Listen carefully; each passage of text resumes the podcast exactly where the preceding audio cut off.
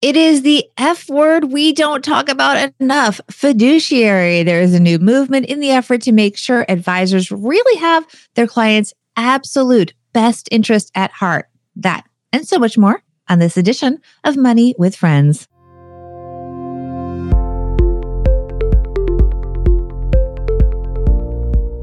Welcome to the Money with Friends podcast. I am certified financial planner Bobbi Rebell, host of the Financial Grown Up podcast, coming to you from my very grown up kitchen in New York City. And coming to you from outside Detroit, Michigan, where we make the Stacking Benjamins show, my mom's half finished basement. I'm Joe Saul-Sehy. This is the Money News Show that includes commentary on recent headlines and stories.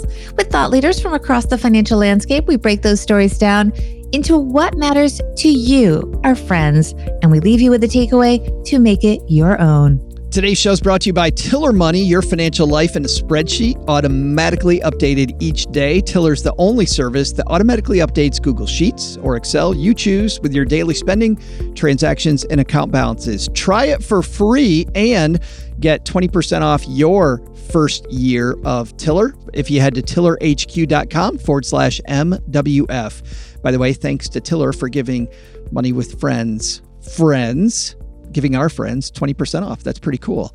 And Bobbi, we're not 20% off today. We're bringing 100% of the goodness to the people. Always. we always do. Always, Joe.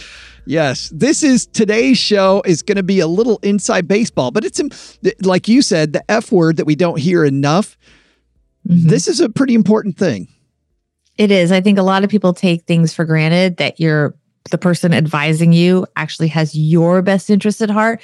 But really, that's actually not the case necessarily. There's no law in many places fully protecting people from simply buying something. The term is, we'll talk more about this, is suitable. Uh, that is not the same as what's in your best interest. And no matter what brokerage firms say on their and financial asset management companies, insurance companies say on their advertisements, I think this piece shows you where a lot of financial companies really stand. So let's get into it. Let's see which one of our friends is going to help us kick off today's show. This is Andy from Derby, Vermont. Friends, check. Money, check. Friends with money, let's do this. This comes to us from Investment News. That's a place where uh, financial planner nerds and brokerage industry nerds hang out. It's an industry rag for the uh, investment professional community. You found this article yourself, Joe? I believe it or not, you I did. You are a regular reader. Yes, I am definitely that nerd. this is where Joe hangs out. Uh, this is written by Mark Schoeff Jr. Brokerage industry opposes Massachusetts fiduciary rule proposal at hearing. Brokerage and insurance industry representatives last Tuesday criticized a Massachusetts proposal that would impose fiduciary duty on all financial advisors in the state, but investor protection advocates are confident the state won't back down under industry pressure. Massachusetts Secretary of the Commonwealth William Galvin held an all day public hearing last Tuesday in Boston on the advice reform proposal, which was first released in June. A revised proposal was released last month and a comment period ended Tuesday. The proposed regulation would require all brokers, investment advisors, and investment advisor representatives to, quote, provide advice based on what's for the customer or client without regard to the interest of any other person, according to a comment request. Did I get that? Uh, yeah, what's best mm-hmm. for the customer client. The measure would apply to any recommendation of investment strategy, the opening of accounts, or the purchase of any security, commodity, or insurance product. Brokers who currently adhere to the suitability standard would be subject to the fiduciary rule that already governs investment advisors. Quote, when broker, dealer, or agent is acting like an investment advisor the comment request states. Mr. Galvin has indicated that Massachusetts moving ahead with its rule because the Securities and Exchange Commission's advice reform effort, highlighted by the regulation best interest to raise the broker standard, is too weak. Industry opponents on Tuesday told Massachusetts to defer to the SEC. Regulation BI, as it's known, must be implemented by June 30th. Dale Brown, president and chief executive of the Financial Services Institute, which represents independent broker dealers and financial advisors, testified that the Massachusetts proposal was too broad in its application of ongoing fiduciary duty, which would prevent Bay State brokers from providing one time or occasional investment advice to its brokerage clients because of significantly increased regulatory expenses. It'll discourage broker dealers from serving Massachusetts clients, whether because of cost or because of the narrow availability of episodic rather than ongoing fiduciary duty, Mr. Brown said. Kevin Mayeux, chief executive of the National Association of Insurance and Financial Advisors, said the Massachusetts proposal would lead brokers to switch from commission based practices to a fee based business model, which could price investors with modest assets out of the advice market. In his testimony, he also expressed concern about the Massachusetts rule applying to insurance products, which will likely result in increased costs to consumers of these products due to the costs of compliance with the additional regulations. Knut Rostad, president of the Institute for the Fiduciary Standard, doesn't expect Mr. Galvin to modify the proposal significantly based on the industry pushback at Tuesday's hearing. Mr. Galvin has a clear eyed view of what needs to be done, which he's expressed in his proposal, Mr. Rostad said. I cannot conceive of anything the industry could do to change Mr. Galvin's views that have been set out clearly for years. Investor advocates assert that the Massachusetts proposal gets advice reform right. Quote, and this is from Barbara Roper, Director of Investor Protection.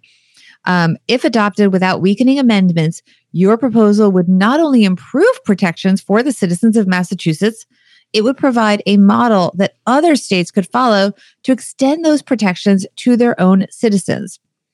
Um, and that also was a quote from Micah Hauptman, Financial Services Counsel at Consumer Federation of America. Other states, including New Jersey and Nevada, are considering their own fiduciary proposals. Any state rule almost certainly will become the target of a lawsuit. Man, this is so just to kick this off, guys, this is what we're talking about when when it comes to doctors, there is a rule about do no harm, right? Doctors first do no harm. The suitability standard is the brokerage equivalent of do no harm. So, for a representative to make a recommendation to anybody that meets a suitability standard is do no harm. A fiduciary standard is beyond that. Fiduciary standard is do your best. And you can see when you look at do your best versus do no harm, those can be two totally different things. If you're a commission salesperson, you can say, well, this won't harm them. This will lead them in the right mm-hmm. direction. Directionally, this is better than what they were doing before. So it's great. But directionally, doing your best for a client versus doing the best thing you know how to do are two totally different things, Bobbi. And that's that's what's happening here. Massachusetts want people wants people to always do their best versus only do no harm. Right. And the arguments being made against this whole fiduciary thing is that it's going to be more expensive for lower income people. What the reality is, and this is, you know, I'm going to go step out on a limb here, and I am a certified financial planner. This is something that we spend a lot of time talking about is um, to be fiduciaries, is that they're going to, you have, in order, I think that people should be paid for good work. So if you are in the financial advice business, you should be paid. The question is how that is. And currently, with a lot of products, it is based on commission. So that is a hidden cost that many consumers are not aware of, but they are paying. And they might be paying it because in the case if you are being sold a product that is suitable for, for you but not the best for you you may be being sold that because that is the way that that advisor can be paid if you are paying a fee, it would be much more transparent, but many people would be turned off by it, is the argument against it. And they might say, oh, I can't afford to pay a this this dollar amount is too big for me to pay for that advice because they're used to getting the advice what they perceive as for free because in fact the fees are not transparent to them. So this is more of a perception issue of how the person is being paid is what they're using as the argument against that. And the other argument is that the regulations will simply be too expensive. And that's an argument that many in the financial industry have made before. But I mean, honestly, the alternative, so let's just not regulate because it costs money. Mm, right. I don't think so. Yeah, it opens them way up. You can see how this opens up financial companies to a lot more lawsuits if if this goes through. So, but you're looking at other states do it too. And I think that that position, and it sounded like you were kind of inferring this, the position that people with with with uh, less means uh, should be okay with inferior device, uh, advice because better advice costs more, I think is weak. I think it's incredibly weak, and I think it's a cop out by the industry. I think it's much more about the potential for lawsuits, and it's also much more about continuing to prop up uh, behaviors that they have and sales practices that they have that they just don't want to look at. I was at an industry conference on annuities uh, at MIT last spring, Bobbi, and it was so frustrating to watch some of the the the the industry actors defend these things, these practices just because they want to put the blinders on. Like they wanted to talk about, well, annuities could be made better. We can make them better. We can make them. no, no, no. Good annuities already exist. The problem is, is that you guys pay some of these bad actors tons and tons of money to do the wrong thing.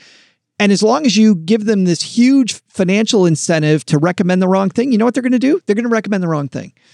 There, yes. more money goes into annuities inside of IRAs than any other product. And annuities are a tax deferred vehicle and a uh, an IRA is a tax shelter. Putting a tax deferred vehicle inside of a tax shelter is ridiculous. You're getting it's ridiculous. It happens a lot with teachers' funds. I've heard. It's because there's not as much active management as there's with with uh, companies, publicly traded companies that people work for. Um, by the way, so one of the big issues I think is people just aren't even aware. They just make the assumption that the person giving them financial advice has their best, best interest at heart.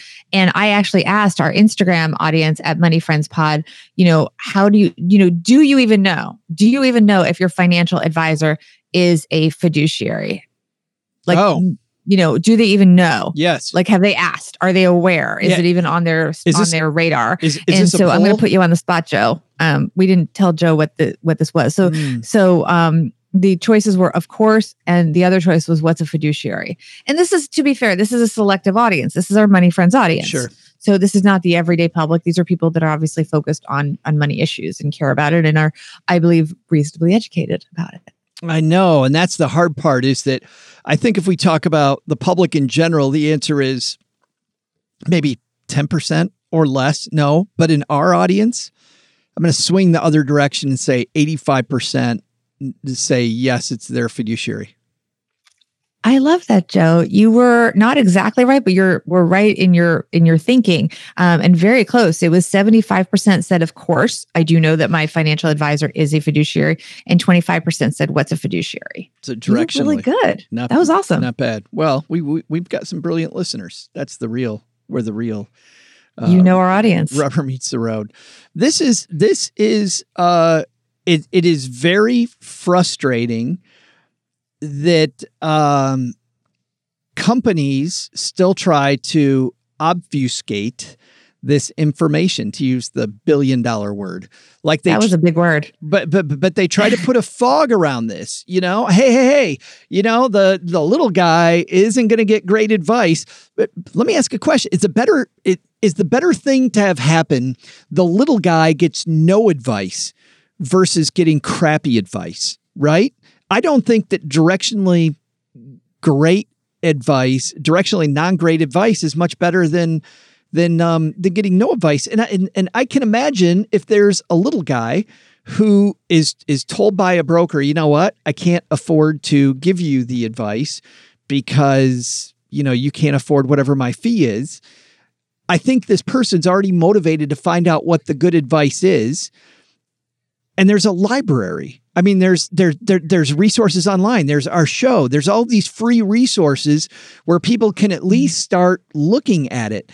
I I don't think that we need to have suboptimal advice out there for people.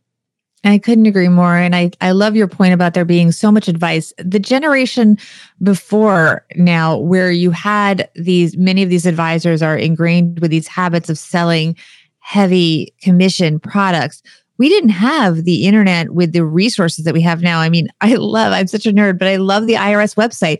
That will explain so much of sure. this. Sure. That explains basically how an IRA works. How does a 401k work? And there's certainly sites. I love Investopedia. Um, just read the Wall Street Journal every day. Read the new whatever your whatever your um, publication that you like, the Washington Post, Financial Times, anything. Listen to podcasts like this one. Listen to Stacking Benjamins. You will learn so much. You don't need that overpriced advice, and you don't want to be somebody's kind of worst customer that they're ignoring and just pushing products that you don't need. Yeah, I don't I, I, don't understand that. On the other side, there there is another I mean there's a downside to that, right? You and I are online all day. I roll my eyes uh, about some of the ridiculous stuff that people online talk about and that they say and that they push.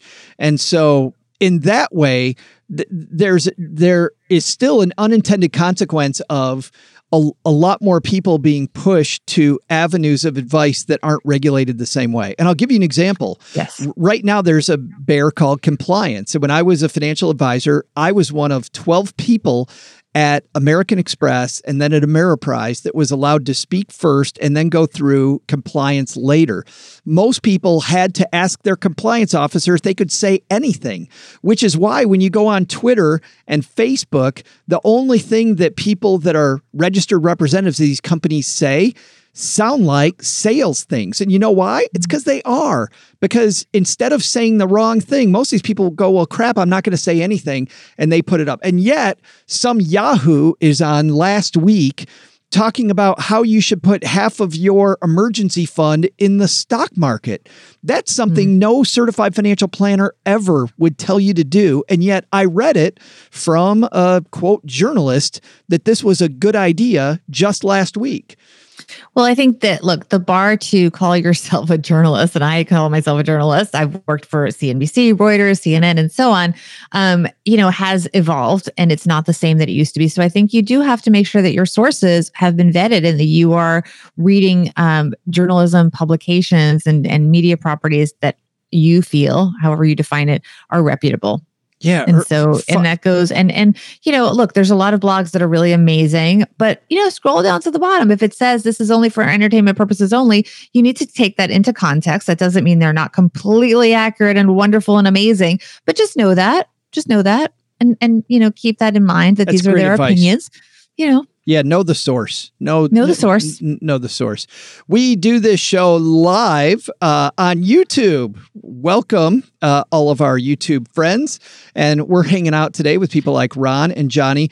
J- Johnny said something interesting. He says, Does do your best align with risk? So, in other words, I think what Johnny might be alluding to is do your best mean, okay, we're going to get you the best return. And actually, what's funny, Johnny, is that best often in the public sphere, people think that means, hey, this will give you the best return. I think what an investment professional thinks when they think the best is something totally different. And it's funny, there was actually a piece maybe six months ago that highlighted this that when financial professionals talk about good investments, they're talking about a whole different set of criteria than the public at large thinks about great investments. Um, so when when we say do your best, it's what's the thing that based on the uh, the your risk tolerance, your time frame, is the investment that is most reliable to get you where you want to go. And that would include then the right tax strategy, right, to go with that. Mm-hmm. Um, is it, how does it interplay with other investments in case the strategy doesn't work out? Like it's much more of a part of a holistic plan. It isn't what's a rocket ship to the moon, right? What's the riskiest thing we can do so that we hit the Powerball next week? That's not generally, well, not even generally, that's not at all what they're talking about with do your best. I think it's important that a financial advisor listen and understand the total picture. And that's something, you know, certified financial planners are trained to do. And it's important. And, you know, look, I'm going to say something biased here, but I do think that, you know, one way to know if somebody has past a certain amount of you know knowledge and experience is to look for someone who is a certified financial planner which has become um, a well accepted um, mark of quality over the past few years. There's certainly emerging more. It doesn't mean somebody who's not a CFP is not completely qualified, but it is a shortcut yeah, that you can look at. No, you need to know those. You also should look at places like BrokerCheck uh, mm-hmm. to check and see somebody's uh, record. Make sure there's nothing uh, bad on their record. If there is, if they have one or two mentions, it might even just be a starting point. Once again, doesn't make them horrible. Like a restaurant is not allowed to refute things that uh, are on Yelp. Well, so- sometimes they do, and it's ugly. But on Broker Check, the brokers can't say their side of the story. But at the very least, you go in with your eyes open and you can ask some very intelligent questions. In just a second, we're going to try to very intelligently put together a takeaway for this piece. But before we do that, I want to say just a little bit about Tiller, our sponsor for today's show. Tiller's the place where I go to manage my money, not because of the fact that it is necessarily the best. I go there. I go there because it is the most flexible, which for me is a different definition of best than most people have. Now, if you can find an off the shelf solution that already is 100% what you like, well, then more power to you. I couldn't find it. I looked through many different apps and things to manage my money. And what Tiller did was gave me the ability to customize it more to me.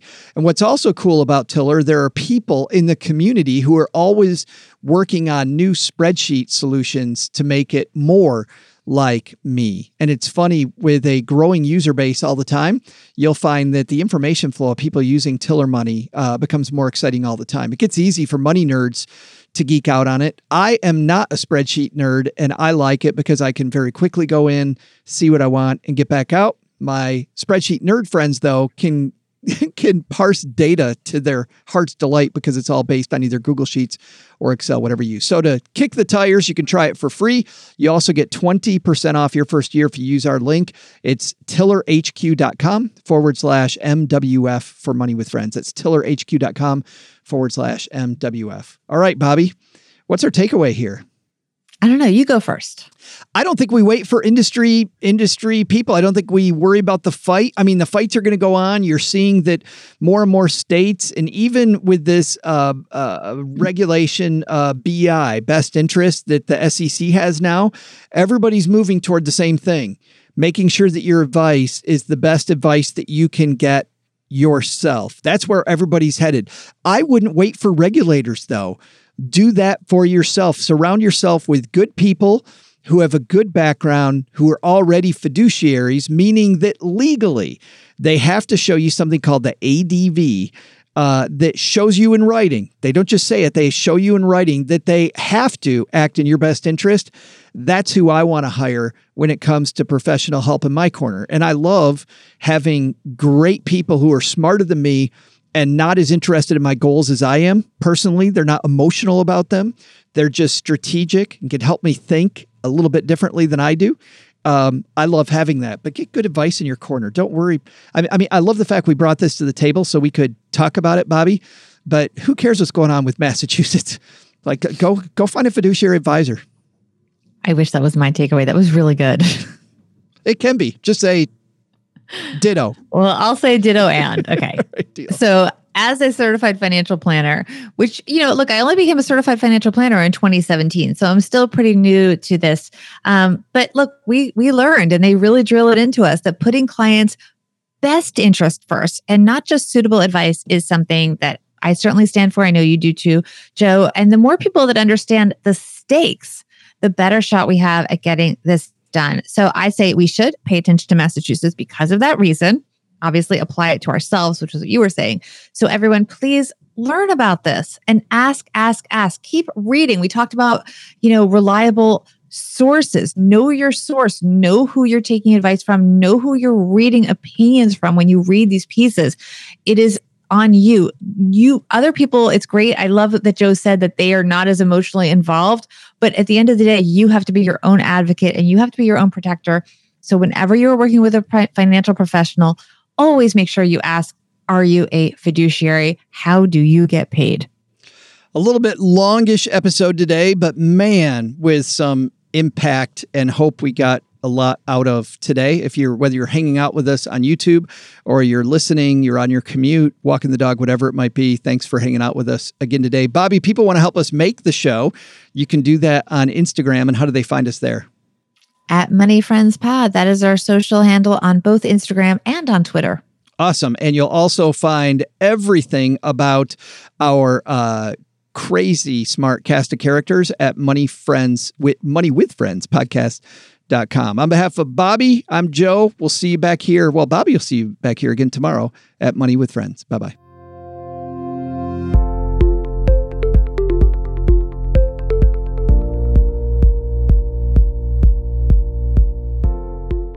This show is created and hosted by Joe Saul-Sehy and Bobbi Rebell and is a joint venture of BRK Media LLC and Stacking Benjamins LLC, copyright 2019. Taylor Eichenberg engineered this show, and Ashley Wall is the producer. For a list of our friends who appear on the podcast, head to our website, moneywithfriendspodcast.com. You can also check out our schedule for upcoming recording sessions so you can join us and be part of the show. As with anything, remember you shouldn't take advice from any of us or any other video or podcast without first talking to your financial advisor, and that the people in this episode are here for your and their entertainment purposes only. I'm Joe's mom's neighbor, Doug, and we'll see you back here next time with another episode of Money with Friends.